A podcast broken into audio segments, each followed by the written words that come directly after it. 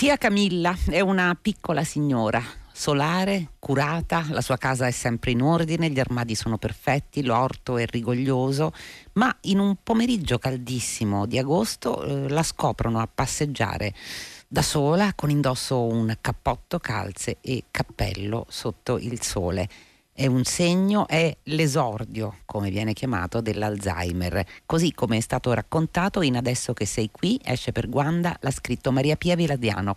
Buon pomeriggio Maria Pia Veladiano. Buon pomeriggio, grazie per l'ospitalità e l'invito.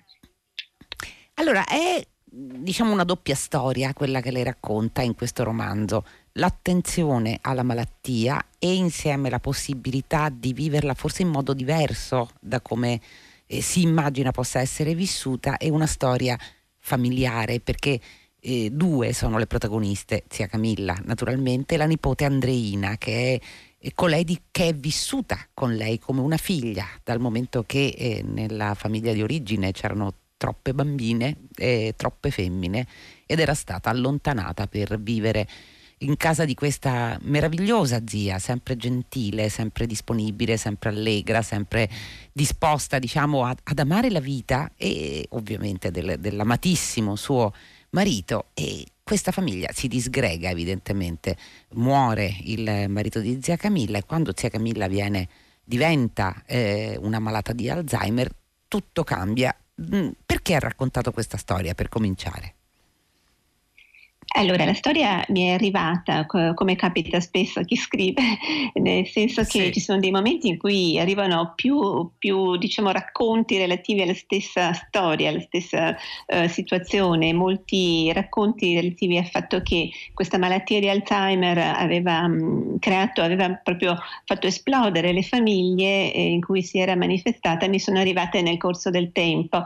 Poi mi è arrivata una, una storia che somigliava molto a quella di Andreina Andrina, cioè una persona come, come Andrina che mi ha raccontato una, qualcosa di molto molto uh, particolare, cioè eh, che eh, questa possibilità grazie mh, mm, al fatto, grazie a un carattere un po' particolare suo, insomma, perché bisogna anche un po' averlo, ma poi anche al, al, alla, alla, condizione diciamo, sociale mh, mm, particolare, eh, vive in Trentino dove esiste un progetto, un vero progetto che aiuta queste persone a, a rimanere a casa eh, ed è stato possibile eh, raccogliere intorno a questo piccolo nucleo eh, molta, molte altre storie che mi erano nel frattempo tempo arrivate e, e giocare il meglio di tutte queste storie per vedere mm. se è possibile un'alternativa al fatto che l'esordio di una malattia importante come la malattia di Alzheimer, che è molto inquietante, molto più di altre malattie, eh, un'alternativa all'esplosione appunto delle famiglie e soprattutto un'alternativa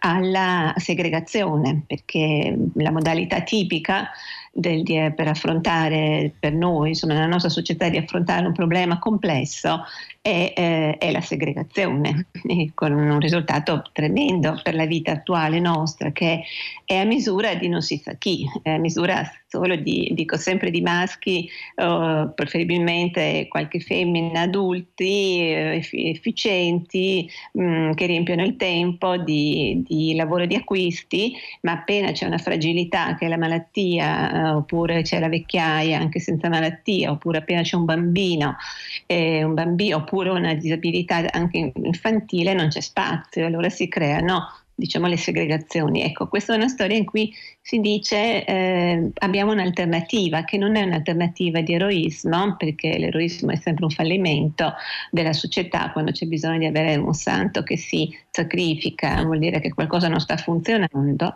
e allora eh, vediamo cosa, cosa, si può fare di diverso. Ecco.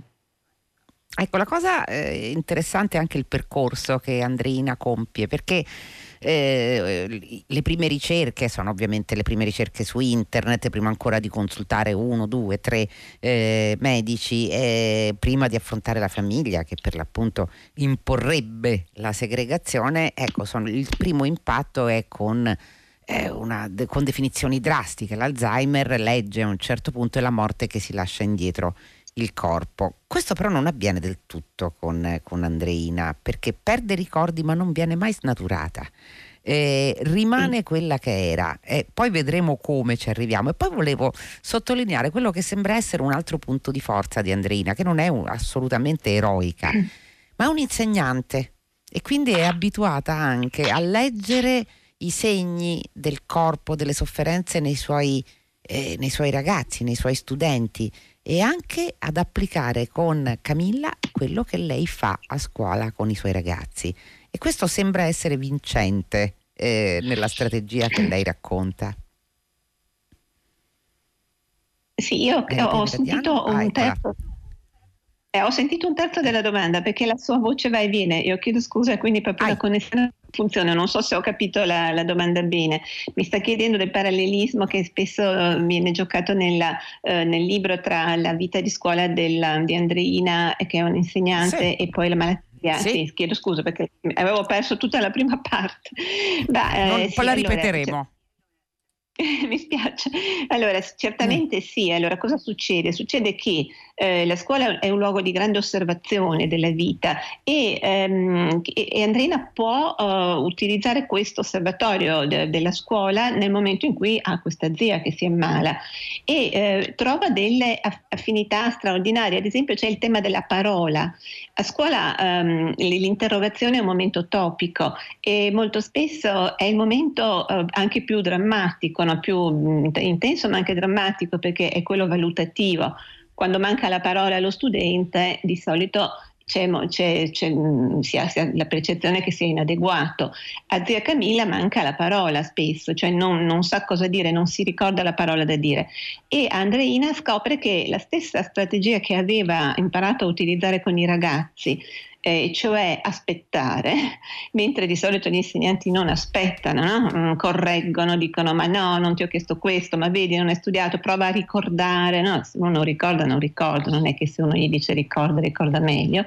E eh, la stessa strategia che lei aveva imparato a utilizzare con i ragazzi a scuola funziona benissimo con zia Camilla, invece di sostituirsi a lei dandole la parola, sta, sta ferma e aspetta perché? Perché mh, mm, se, la, se, si sostituisce zia Camilla ha il senso di umiliazione di non aver saputo fare una cosa e, mh, mm, e invece se non si sostituisce magari quello che a qualcosa viene in mente a zia Camilla, magari non è la conseguenza diretta del discorso di prima, ma non importa, è comunque un discorso. Poi eh, Andrina imparerà a capire che questi discorsi sono tutt'altro che casuali, sono un intatto mondo affettivo. Ecco, la scoperta che lei farà con questa zia ehm, malata di Alzheimer è che è vero che manca la, la, la, come si può dire, la logica di alcuni discorsi, non ha una memoria del tempo ordinata, ma ha una perfetta memoria affettiva e lì lei può inserirsi e giocare tutta una vita buona su questa perfetta memoria affettiva di zia Camilla. Un, questo romanzo, Maria Pia Veladiano, un, sembra da essere soprattutto un romanzo di formazione di Andreina che come lei ha appena detto impara impara continuamente, cioè impara cosa non deve dire, non deve appunto dire la parola ricordi, non deve eh, portare fuori casa zia Camilla, cioè eh, misura la sua vita con quella della zia che decide contro tutti di continuare ad accudire.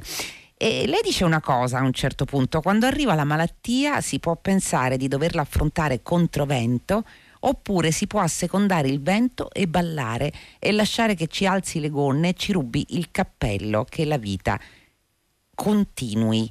Ecco, è una situazione certamente eccezionale, immagino, perché non è semplicissimo poi prendersi cura eh, di una persona che soffre di Alzheimer, eh, però in questa storia almeno è possibile anche per una situazione a cui lei faceva cenno poco fa. C'è una, una sorta di rete in Trentino eh, che, che, qui è presente, peraltro, che è vicina davvero alle persone, ai, ai cosiddetti caregiver, mm. appunto, che si occupano delle persone che stanno, che, che non possono essere lasciate sole. Mm? Sì, allora eh, Andrina può fare quello che fa con zia Camilla, cioè eh, continuare a vivere lei zia, e anche zia Camilla senza la segregazione nelle strutture per due ragioni. Da un lato perché è determinata a farlo, cioè non, non prende la via breve della, della, segregazione della struttura, che è, la più comoda perché scarica anche le responsabilità comuni, no? quelle collettive, che ho trovato una soluzione. E poi per, una, una, per un'altra ragione, perché c'è un'attenzione istituzionale. C'è qualcosa di terribile, credo, un po' nella nostra società occidentale, mm, molto molto italiano questo. Eh? C'è l'idea che se ci capita un problema dobbiamo affrontarlo da soli, in famiglia, e che se la famiglia non ce la fa, allora la, la soluzione è sollevare, cioè allontanare. E invece no, cioè una, una, disabilità di un bambino, una malattia importante di una persona anziana è una è una, è una questione di, di, convivenza, tutti devono poter convivere, sia le persone diciamo, che lavorano, che sono produttive e, e, quelle che sono più fragili. Allora, ecco, quando c'è anche la risposta istituzionale, non è una banalità, ma non è che si possa veramente sostituire l'eroismo personale, diciamo, alle, alle, alle cure della convivenza. Quando c'è un'attenzione anche istituzionale si può fare, ecco, il Trentino ha questo progetto Alzheimer che prevede proprio un aiuto, ma molto consistente consistente, che non è un aiuto sempre solo economico, ma che è un aiuto di persone, cioè di persone che vanno in casa affinché le persone malate di Alzheimer possano restare in casa. Si chiama progetto Alzheimer. E quindi mh, l'ho fatto entrare anche, tante perché è vero, nella storia, insomma, eh, ne, ne, ho viste abitando in Trentino tante storie possibili che sono state possibili, ecco, grazie a questo.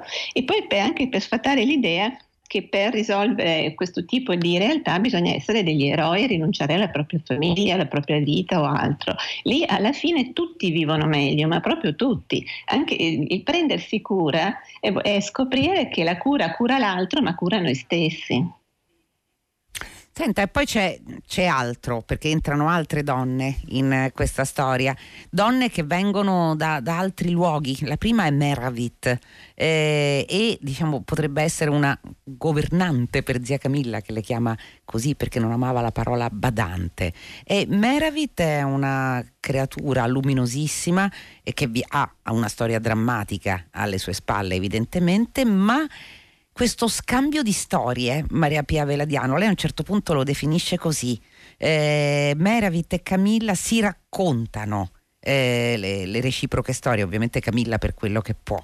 E, e tutto questo contribuisce a far entrare Camilla stessa in un altro mondo, mi sembra. Anche un mondo dove non soffre, un mondo dove scopre cose nuove. Eh, questo sì, anche questo anche questo è un, è un po' uno sfatare l'idea che, che noi abbiamo un po' un, un, sottotesto nei nostri discorsi, no? poveretta, insomma, eccetera.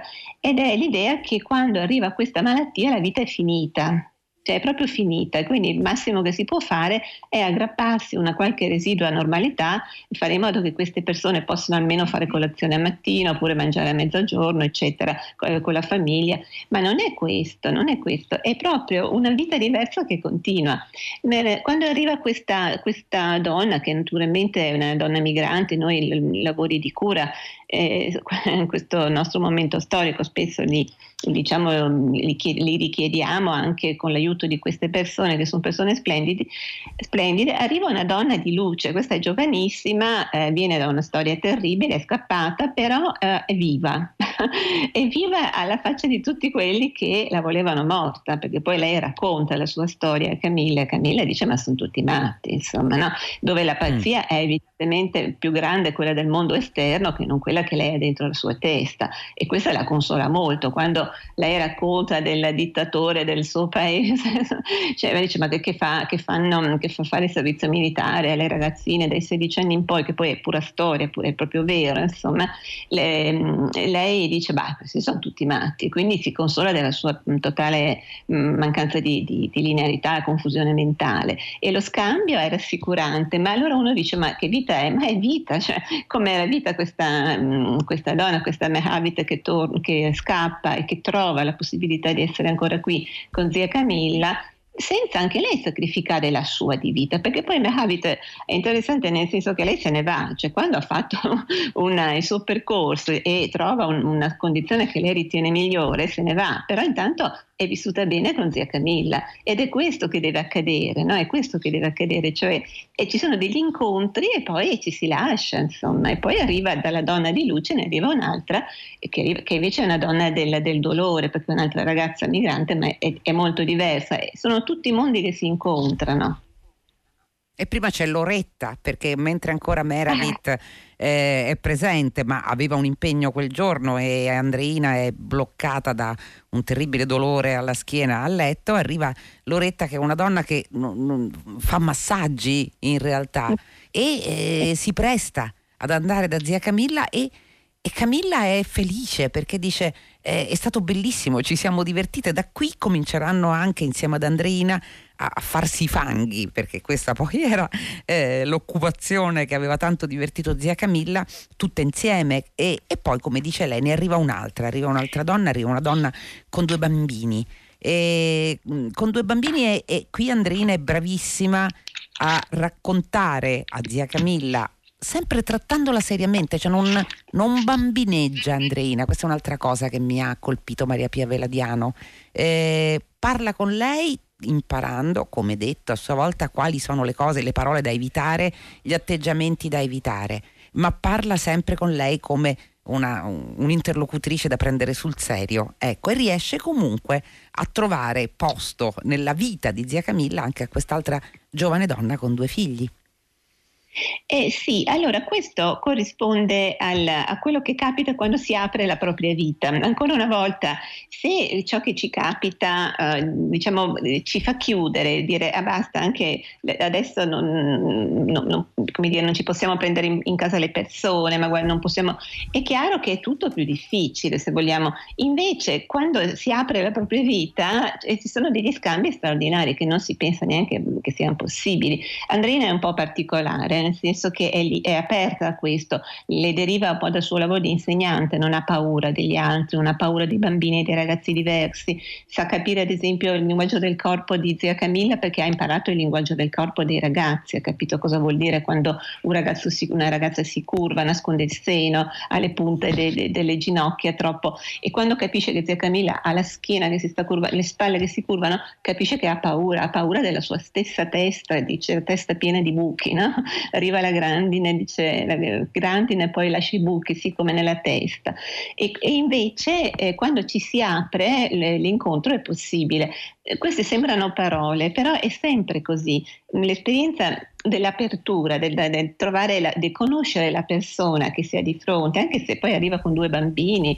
In realtà questi due bambini poi risvegliano la maternità di zia Camilla che non è mai stata madre nel senso Mamma. fisico, anche se eh, si è avuto una maternità fortissima con Andreina che era la nipote, forse ancora più forte. Ecco, zia Camilla è abituata a una cosa a cui noi non siamo molto abituati, è abituata che il legame può essere spezzato ogni minuto, potevano tirargliela via in qualsiasi minuto questa bambina e quindi l'amore che viveva doveva essere meraviglioso in ogni momento e quindi quando arrivano queste persone lei è disponibile insomma con qualche trucchetto eh, perché poi Andrina gliene fa un po' di trucchetti tipo le sì, dice qualche bugia sì. il Trentino passa il cibo a tutta questa perché c'era un sacco di gente in casa ma come facciamo i soldi? E dice il Trentino è, è generoso ci passa tutto quando, quando gli anziani hanno superato i 75 anni è una bugia però insomma serve a farla stare bene, ecco, cosa, cosa mai sarà poi la verità, no? Ma quello che in realtà questo romanzo racconta è anche l'importanza, mi verrebbe da dire Maria Pia Veladiano, anche oltre la malattia, anche non solo alla malattia, durante una malattia, eh, dell'importanza del fare rete, perché è davvero come un incontro che ne attira un altro, che ne attira un altro ancora. Certo c'è una rete preesistente, una rete sociale per l'appunto, come detto, ma anche eh, l'aprirsi anziché chiudersi come voleva fare eh, la famiglia di Andreina, appunto eh, ricoverare eh, la zia immediatamente, quindi portarla via da casa sua. Ecco, l'importanza dell'aprirsi, del coinvolgere altre persone, anche con tutte le difficoltà che questo comporta, è la chiave. Sì, è la chiave direi di ogni tipo di, di vita. Molte delle difficoltà, credo, delle nostre società sono proprio, sono proprio legate al fatto che siamo abituati a, a, a, essere soli. Ecco, la solitudine nell'affrontare i problemi è mm. devastante, veramente devastante, eh, ma è perché è un modello sociale, è un modello sociale sbagliato, ecco, è proprio questo, nel senso che è sbagliato a partire dalle case, a un certo punto lo dice Andreina, no? dice chissà se avrei mai potuto fare quello che ho potuto fare con zia Camilla se avessi abitato una delle scatolette no? in cui si abita adesso in città, ad esempio, per queste scatolette piccolissime, questi appartamenti in cui non c'è spazio neanche per, una, mm, per, per, un adulto, diciamo, per una piccola famiglia. Figuriamoci per una famiglia con un, mm, una difficoltà di questo tipo, con una persona con una malattia di Alzheimer. Ho potuto perché, perché zia Camilla era in campagna, aveva una casa grande, potevamo cantare. Come si fa a cantare? Questa osservazione del cantare, ad esempio, perché canto, mh, la memoria del canto rimane spesso intatta nelle malattie di Alzheimer, nei malati di Alzheimer, è una grandissima risorsa. Questo del canto, ad esempio, è, un, è proprio un feedback che mi è arrivato dalla, dal, dalle storie del Trentino.